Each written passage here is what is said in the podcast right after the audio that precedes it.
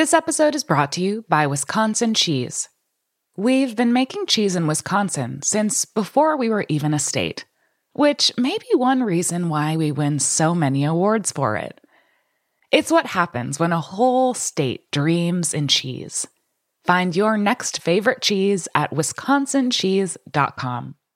This is Meant to Be Eaten, the Gastronomica podcast on Heritage Radio Network. I'm your host for today, James Farrer. This episode is part of a special series in collaboration with Gastronomica, the Journal for Food Studies. Our fall 2021 issue on global gastropolitics features articles on taste, ingredients, palates, and power from different times and places. For the next several weeks, join host from the Gastronomica editorial collective as we talk with authors. My guest this week is Benjamin Schrager, assistant professor at Utsunomiya uh, University at the Department of Agricultural Economics. His research examines local food, the meat industry, and disease ecologies. Uh, thank you for joining us and welcome to the show, Ben. Yeah, thank you for having me. All right, so I'm just going to start straight away. Raw chicken. Did you ever try it? Yeah, I did. So, um, for my PhD research, I was in Miyazaki Prefecture, um, which is in Kyushu Island and kind of the southwest part of Japan. And uh, initially, I framed my research as like I'm, I'm researching about chicken. Uh, Miyazaki Prefecture is a leader for industrial broiler chicken, kind of that most fried chicken would be made from. Um, most most chicken meat is from, and then also artisan, um, these kind of heirloom, higher quality chicken. But when I got to Miyazaki, people were saying, "Hey, you're you're a chicken researcher, so you have to try our local, you know, specialty, which is raw chicken. So chicken sashimi or chicken tataki." So I kind of got a crash course in eating it, and then later learned that it's not so safe. So, I really want to hear about the safety issue. Maybe before we um, get to that, I just wondering, did was it good? I mean, is it something that appealed to you? Did you feel, oh my god, I'm eating raw chicken? How did that actually, as an ethnographic, as a as a new experience, how did that feel for you? Yeah, great, great question, James. Um, I mean, I I liked it. Um, and I guess before even getting into the taste, one of the things that's really memorable about eating raw chicken is just that you're doing something that you were raised not to do, right? If I'm from the US and kind of people view raw chicken as one of the most dangerous things, so to all of a sudden be presented with raw chicken as a delicacy was something that uh, was very striking. So just doing that in itself was kind of exciting, a bit of a daredevil experience. Um, taste wise, um, you know, it's uh, kept cold uh, to reduce the growth of bacteria, but the, the textures are really interesting um, depending on the cut and depending on how it's cooked. And it's served with all sorts of different garnishes. So, um, it's not just uh, soy sauce, but there's also uh, yuzu kosho, um, kind of like a, a, a, pepper and citrus garnish. I'm not exactly sure how to describe it, um, but also uh, sesame oil and salt.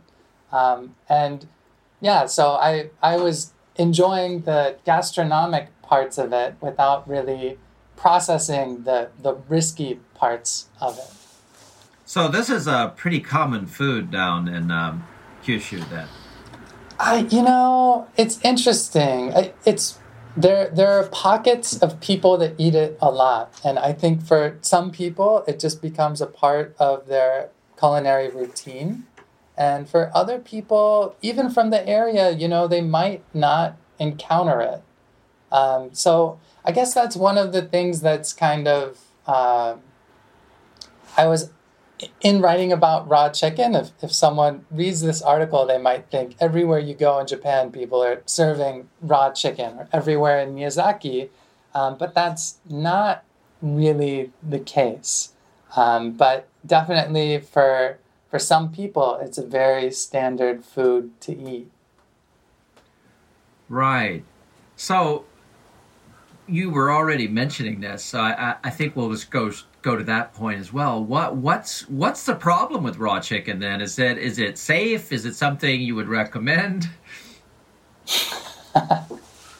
well, uh, right. So food risk um, is a actually very complicated topic, and I, I think that we kind of uh, often are presented with the idea of food is either being uh, safe or or not safe. But within food risk analysis, usually it's like degrees of risk. So very few things are hundred percent safe, um, and then also very few things are like you're always going to get sick when you eat it. Um, so the main problem and the main source of food poisoning from raw chicken comes from Campylobacter, um, which actually I wrote about it in the article. I wasn't even familiar with this term. Um, and I was speaking with a professor who kept saying it, and I couldn't recognize it. And I asked him to write it down, and then he wrote it down, and then I was like, aha, this is a a key actor here I need to better understand. But it's in the digestive tract of animals and uh, uh, chicken, and it didn't. So use... just a sec. So Campylobacter, it's a bacterium, right? Is that Cor- correct? Okay. Yeah. So it's in the yeah. So to continue, I'm sorry to interrupt you. Yeah. No, thanks for clarifying. Yeah, so it's in the digestive tract, um, and um, it's very easy uh, for it to contaminate other parts of the meat and then uh, to grow. Um, it's and along with more industrial practices, Campylobacter has become more common. Um, so perhaps 50 years ago, food poisoning from Campylobacter, especially if it's like a backyard flock uh, and you're eating chicken raw, wouldn't have been as big an issue as it is today. Um, of course, there there is just a lot of uncertainty. How much did Campylobacter really exist, or how much were we just not aware of it? But so on certain cuts, especially liver, um, there tends to be higher levels of Campylobacter, um, and so the all of the public health officials who I spoke with they were very clear like, look, our policy is the only way to safely eat chicken is to thoroughly cook it. So we don't recommend anyone eat it raw. Um, and then in Miyazaki Prefecture, the officials were kind of like, we don't recommend anyone eat it raw, but if you do persist in eating it raw, here are some guidelines. Um, and so I, uh, for me, I don't want to recommend people go out and eat raw chicken. And I think that one of the things I was hoping to do with this article was to just raise awareness about uh, the, the risks of eating raw chicken. I think it's really difficult to understand what's going on with with these regulations. And I was uh, uh, really happy that Gastronomica agreed to make this article open access so that um, it could be more widely viewed and kind of help to spread a little bit more understanding that actually raw chicken can be prepared in more of a meticulous way, but the oversight, it, it tends to all be like voluntary. Like, we hope you do this. And often, when there's big incidences of food poisoning, it seems like places weren't really using uh, the most rigorous hygiene trying to prevent food poisoning. Right. So it's an interesting uh, topic for people, especially, I guess, outside of Japan, because we think of Japan as being a place where, oh, you know, food is very safe. Um, I think maybe a lot of Japanese people also think of Japan as having very strict uh, food safety regulations. Um, do you think that Japanese people are, are informed about this, the risk involved in eating something like raw chicken, or or do they have a cultural understanding of raw chicken that's different than perhaps the one that uh, a food scientist would have? So I think that uh, that's those are really good questions, um, and I think it's really regionally specific and based on people's experiences. Um, so there there were people who I spoke with that mistakenly assumed that raw chicken is safe because it's being served in restaurants. So like the kind of logic that well, if the market permits you to buy it, then it must be safe.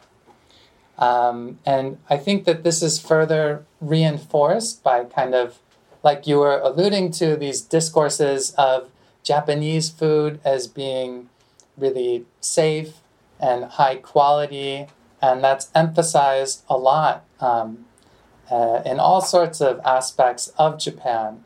So, um, because it's like a local specialty dish, some people might mistakenly assume that it's uh, especially good for them, even. Um, but I did find in Miyazaki, for example, there was this kind of understanding like, you know, you can get sick from eating it, but it's not such a big deal. So, you know, if that happens to you enough times, then stop eating it. Um, or, like, you know, it'll be over in a few days, but it's worth it because it's so tasty. So, there was this kind of folk understanding, which I found in Miyazaki and I think was kind of missing in other places, such as uh, in the article I write about Shiga Prefecture, which it kind of seems like Shiga Prefecture might be doing a really good job of reporting, which um, ironically makes it look like it's less safe to be eating there. So how does that work? Are they people are just reporting more cases, so people think it's um, oh, it, it, so so they're just a higher caseload.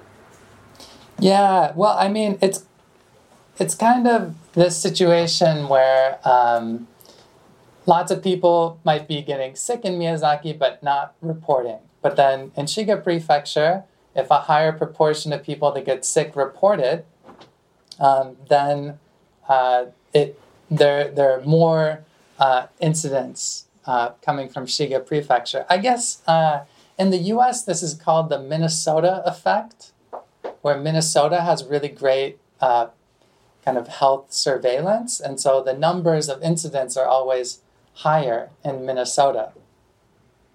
So, kind of when I was digging into these statistics, it was really, you know, I was bumping up against a lot of the stuff that food safety experts struggle with. Like, how sick do you have to be to get sick, to be counted as a statistic? And then, how do we figure out how much underreporting is going on. And so it's very tricky working with those statistics and data, although the, the Japanese government does release these uh, reports that kind of list every incident.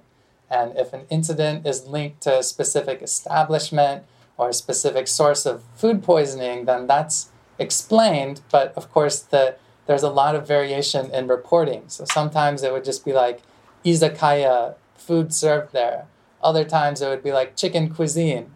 Then other times it would be like uh, raw chicken liver or chicken tataki. So it, it was uh, a challenge and also fun kind of working through that data set.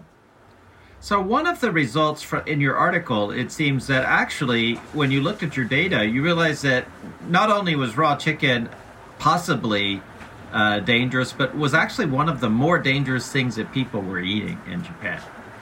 Or am I missing? Am I no, mistaking that? That's absolutely right. I mean, I I kind of uh, was toying with like to to given the high level of uncertainty with food poisoning data. Like, is it even safe to? Is it okay to say that it's like the most the food that poisons the most people in Japan? And I kind of uh, ended up walking that back to say, like, one of the most dangerous food dishes, but um, it, it was really striking to see. And again, it's, it's hard to connect with like how many people are actually getting sick is difficult to know. Um, but one of the things that's uh, had a very big influence is no one has officially died from eating raw chicken. Um, and there was a beef yuke incident. Um, beef yuke is like a ground beef um, where uh, a number of people died uh, after eating beef yuke in 2011 at a yakiniku restaurant, so a Korean barbecue style restaurant. Um, and that created a big backlash against uh, eating raw beef and later raw pork because there was a specific kind of Shiga toxin producing salmonella. Um, and that was identified as an unacceptable risk. And so people shouldn't be eating uh, raw beef or raw pork in the same way that raw chicken is still tolerated. Right. So, in in the current situation in Japan, um, all types of raw beef and raw pork are banned, or just certain types of uh, raw beef and raw pork? Yeah, I mean, I've seen it around, haven't you? Some like the raw beef, this or that. So I'm not 100% sure of how that works, but I think that the um, the raw liver right is not permitted. Yeah, well, Le- I think in, in the, yeah. right. So I, I think in your article you you talk about the raw liver being banned, you know, and uh, and uh, I guess the reader and uh, people listening to this, uh, maybe I mean, there's other things, of course, that are eaten raw. Raw horse meat is pretty common down in Kyushu as well, right? That's one of the things that people eat down there. Yeah, so there there are these surveys um, that uh, the this big um, animal meat uh, organization conducts, like over a thousand people each year, and for a while they were like now that raw raw beef liver is banned, what are you doing instead? And there are these responses like, oh, you know, a very small percentage, maybe like 2% would be like, we're I'm eating raw chicken instead, or I'm eating uh, raw horse instead, or I'm going to Korea. Um, so there is this real demand for eating raw um, raw meat, raw animal meat. And, you know, one of the challenges that I'm really sympathetic to are these people that run restaurants. Um, they have customers who come in just to eat raw chicken. And if they don't serve it, then people are going to be going to other restaurants. So it's very difficult to, to know um, from their perspective, this perspective of people running restaurants, like what they can do. And I have the a quote in the article from a public health official from Shiga who's saying, like, you know, we don't, there are people that would prefer to not be serving this because it's stressful. They're worried they might be getting people sick and they have to be really meticulous. But if they do that, they're, they're not going to be able to stay in business. Right. That's uh, that's fascinating. So it's it's it's also people thinking about not only balancing out public health needs, but consumer preferences, cultural preferences, and also the lives of uh, small businesses. So we're going to take a, a really short break, and we'll be back in just a moment. This episode is brought to you by Wisconsin Cheese. There's a reason when you think of Wisconsin you think cheese. Cheese is a huge part of Wisconsin's history and future. In Wisconsin, the state of cheese, the tradition of cheesemaking excellence began 180 years ago, before Wisconsin was recognized as a state. Immigrants traveled to settle in this lush green hills of Wisconsin, bringing their cheesemaking traditions with them.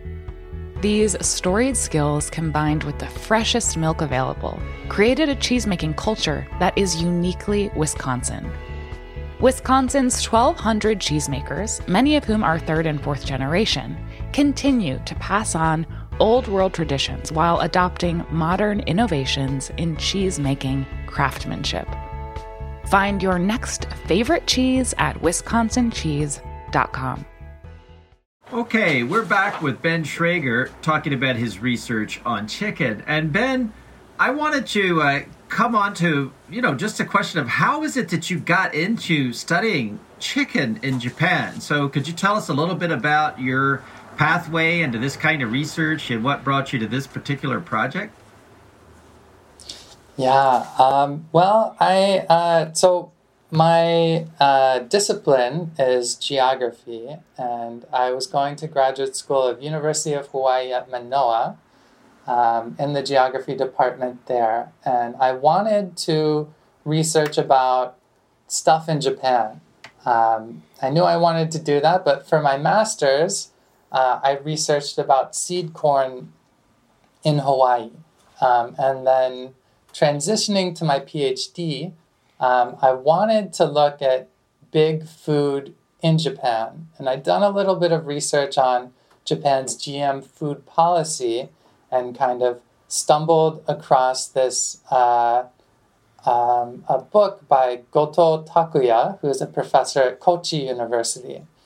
Um, and he was writing about uh, Miyazaki Prefecture and some of the animal disease there and um, it really kind of keyed me into all these cool dimensions about uh, the chicken industry in Japan. And, you know, uh, I guess one of the challenges about researching Japan is it's often um, uh, it's often seen as like very different from uh, Western culture. There's this kind of like East-West contrast crops up a lot, and I lived in Japan when I was 12 for about four months, and maybe that has a bit of uh, my orientation towards wanting to research about everyday Japan stuff. And so chicken doesn't really fit in as like an especially Japanese Japanese thing, although it has very deep roots in Japan. Um, and the kind of growth of chicken really closely corresponds uh, to this kind of influx of uh, grain influx of corporate approaches from the West. Um, so that's kind of what led me towards the topic. And uh, there have been just tons of really cool connections with, with different aspects of uh, ecologies and economies in Japan. So I'm, I'm happy I ended up here. I'm not exactly sure how, but. Right. So, one of the really interesting things about your research is the way in which it brings together, like the grain industry, uh, the global supply chains, and also the rise of very what seem to be really local cultures of chicken consumption in Japan. So, I was just wondering if you could talk about Miyazaki and its relation to chicken, and why why do we have Miyazaki as sort of a, a place of chicken production and consumption in Japan? Yeah, um, I'm. Uh, that's a great question. I lots of there there are lots of different regional specialties throughout Japan for chicken, um, and Miyazaki does stand out for having a number of different types of specialty chicken dishes. So there is the the raw chicken, which I've talked about some. Uh, there's also a sumibiyaki chicken, um, where it's uh, kind of like fried over, uh, grilled um, over charcoal and kind of takes on a grayish hue. Um, and then there's a chicken namban, um, which is uh, kind of like it's breaded um, and then served with a tartar sauce and also is tangy. Um, and that's become popular throughout all of Japan, chicken namban. Um, yeah, but so what about Miyazaki and chicken? Um, so I guess there's there's two ways to look at it here. Um, one is just kind of like the in in rural Miyazaki, it was very common to have a flock of chicken, and this this isn't necessarily so distinct. I think in many parts of Japan, I was really surprised just statistically how prevalent chickens were and just chickens as being um, very common in diverse small farms throughout Japan. Um, that's pretty typical. Um, but this kind of like folk practice of having chicken did persist longer in, or what was still quite prevalent in Miyazaki. And I think that a lot of the eating raw chicken, at least anecdotally from people I spoke to, that was kind of like a folk rural practice kind of thing, where chickens were often killed for celebratory occasions. Um, and then the, the second part of this is that it's really with the influx of capital corporations that Miyazaki becomes a core for chicken production. So, you know, there are these strong folk practices of raising chickens in all sorts of different parts of Japan, like uh, Aichi Prefecture in Nagoya stands out for having a very long connection to chicken. Uh, but um, what Miyazaki and neighboring Kagoshima Prefecture have in their favor is Shibushi Harbor. Um, and this was a harbor uh, that was built kind of very close to the border between the two prefectures, and it's a main uh, harbor for importing grain. And because grain is such a leading uh, expense uh, for producing chicken, the lower cost of production in southern Kyushu has really given them uh, this advantage. And then once you kind of build up uh, enough of an industry, it's kind of tended to remain in southern Kyushu. And the one other prefecture is Iwate Prefecture. And between and that also has some advantages of being close to a port. And between these three prefectures, they've produced about half of all the chicken meat produced in Japan. Um, so I think that helps to give a, a bit of a background uh, on the chicken in Miyazaki. And of course, um, I should add that nearly all of the grain is, is imported, and much of it is from the US. And uh, Brazil is also another major source of imports. So, so basically, a lot of the when we think of these places now that are known for chicken in Japan, it's not so much that they were these ancient centers of chicken production, but were also really results of the of having harbors where you could import then grain more cheaply in these global supply chains from the U.S. and from Brazil. Then, um, is that that that's maybe how we should look at it? I'm I, you, one of the other things that you mentioned in the article is a connection between samurai and uh, and chickens. And so, what what's this all about? The samurai chicken story. Um, yeah, so I yeah I think I mentioned this in an uh, article I published in Japanese Studies. Oh, so um, this is a different article. I'm sorry. no, no, thank but anyway, you for, let's let's for let's uh, let's talk yeah. a little bit about it though, because it's such a fascinating uh, fascinating connection. Yeah, so um, what happened was in the transition from uh, Edo era, and I, I uh, at, at some point the samurai, which had been kind of like a military class, like insured to be employed as a part of the army, they kind of like lost their rank. Um, they no longer were like guaranteed employment based on that. Um, and Aichi Prefecture was had a lot of former samurai households in this area. Um, and so what ended up happening was uh, a number of samurai decided that chicken was a good industry to get into. Um, and I know it might sound kind of weird now, but back then, uh, 1860s, animal industries were actually quite cutting edge technology. And another big industry was sericulture, so silk.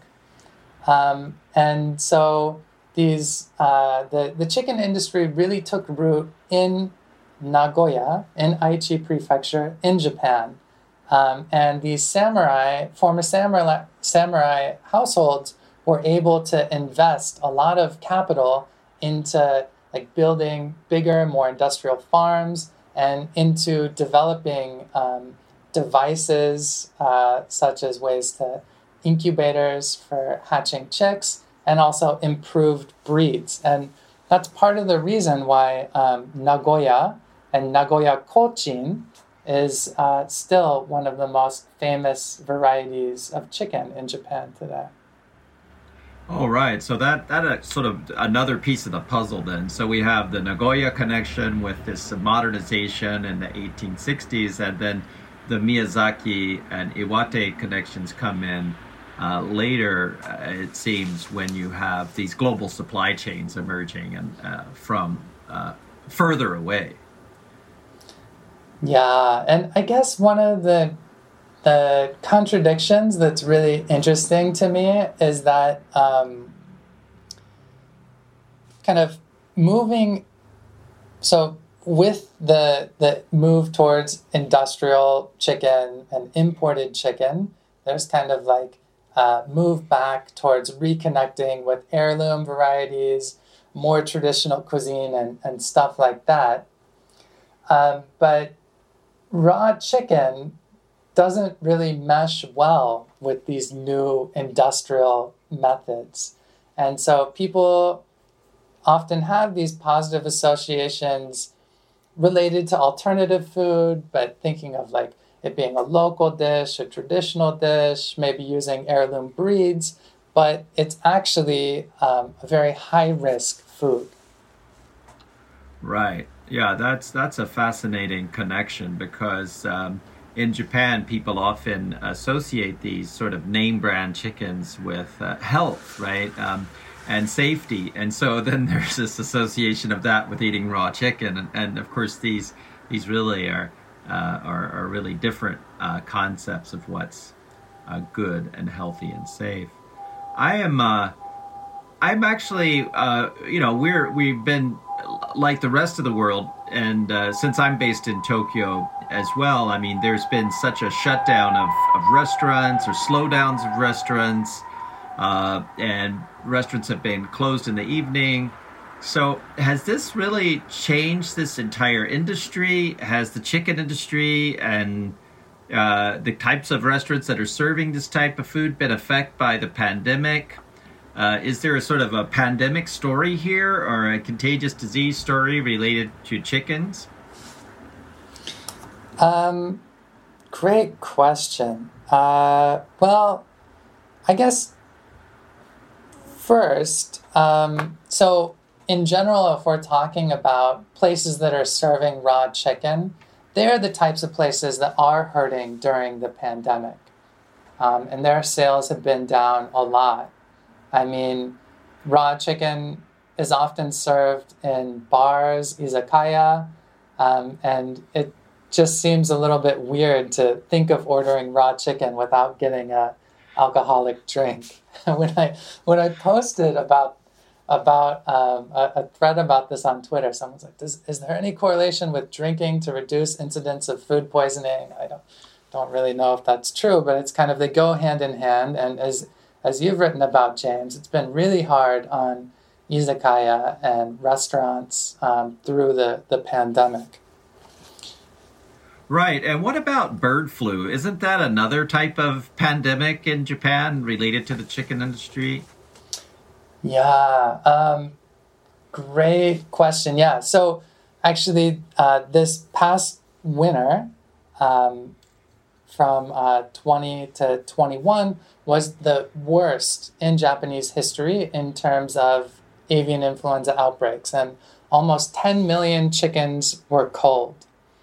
Um, so there are a lot of interesting parallels here um, between uh, j- just in, in the way that we, we think about disease or food safety, restraint, um, kind of also challenges about how do you estimate how many people are sick, what counts as getting sick, what are the actual numbers.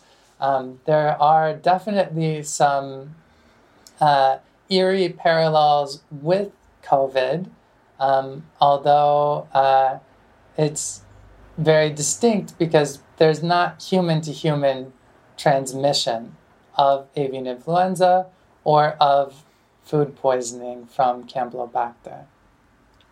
Right. That's a, that is a fascinating though set of parallels at the animal level. Um, uh, with avian influenza epidemic here. Um, I'm uh, I'm wondering though, uh, as we move on, maybe and wrap things up, uh, could you tell us a little bit about what you're uh, working on now, or what what's your next project? Uh, I know you've moved up to Utsunomiya for a new job. Are you working on something up there? Yeah, well, I've moved up to Utsunomiya University, and um, I'm uh, trying to to get to learn a bit more about the local food initiatives up in the area. Um, and I have uh, a few things hanging around about uh, COVID uh, 19 and food systems in Japan that I'm still trying to work through. You know, it's a really challenging time to be researching about food. I still haven't been able to go back to Miyazaki I'd really like to go back there sometime, but it's kind of tricky, especially for rural places to know like when is an appropriate time to to go back there with the, the pandemic and everything. Right. Well, um, thank you so much, uh, Ben. I mean, it's been really a, a great conversation. Um, and uh, listeners, you can read the full article in Gastronomica, the Journal for Food Studies uh, uh, volume 21.3. The title is Risky but Raw on Not Regulating One of the Most High Risk Dishes in Japan. Uh, and for details on that, visit gastronomica.org. Uh, so, uh, and you can also join us next, next week as we talk to Aya Kimura on traditions of Japanese pickles.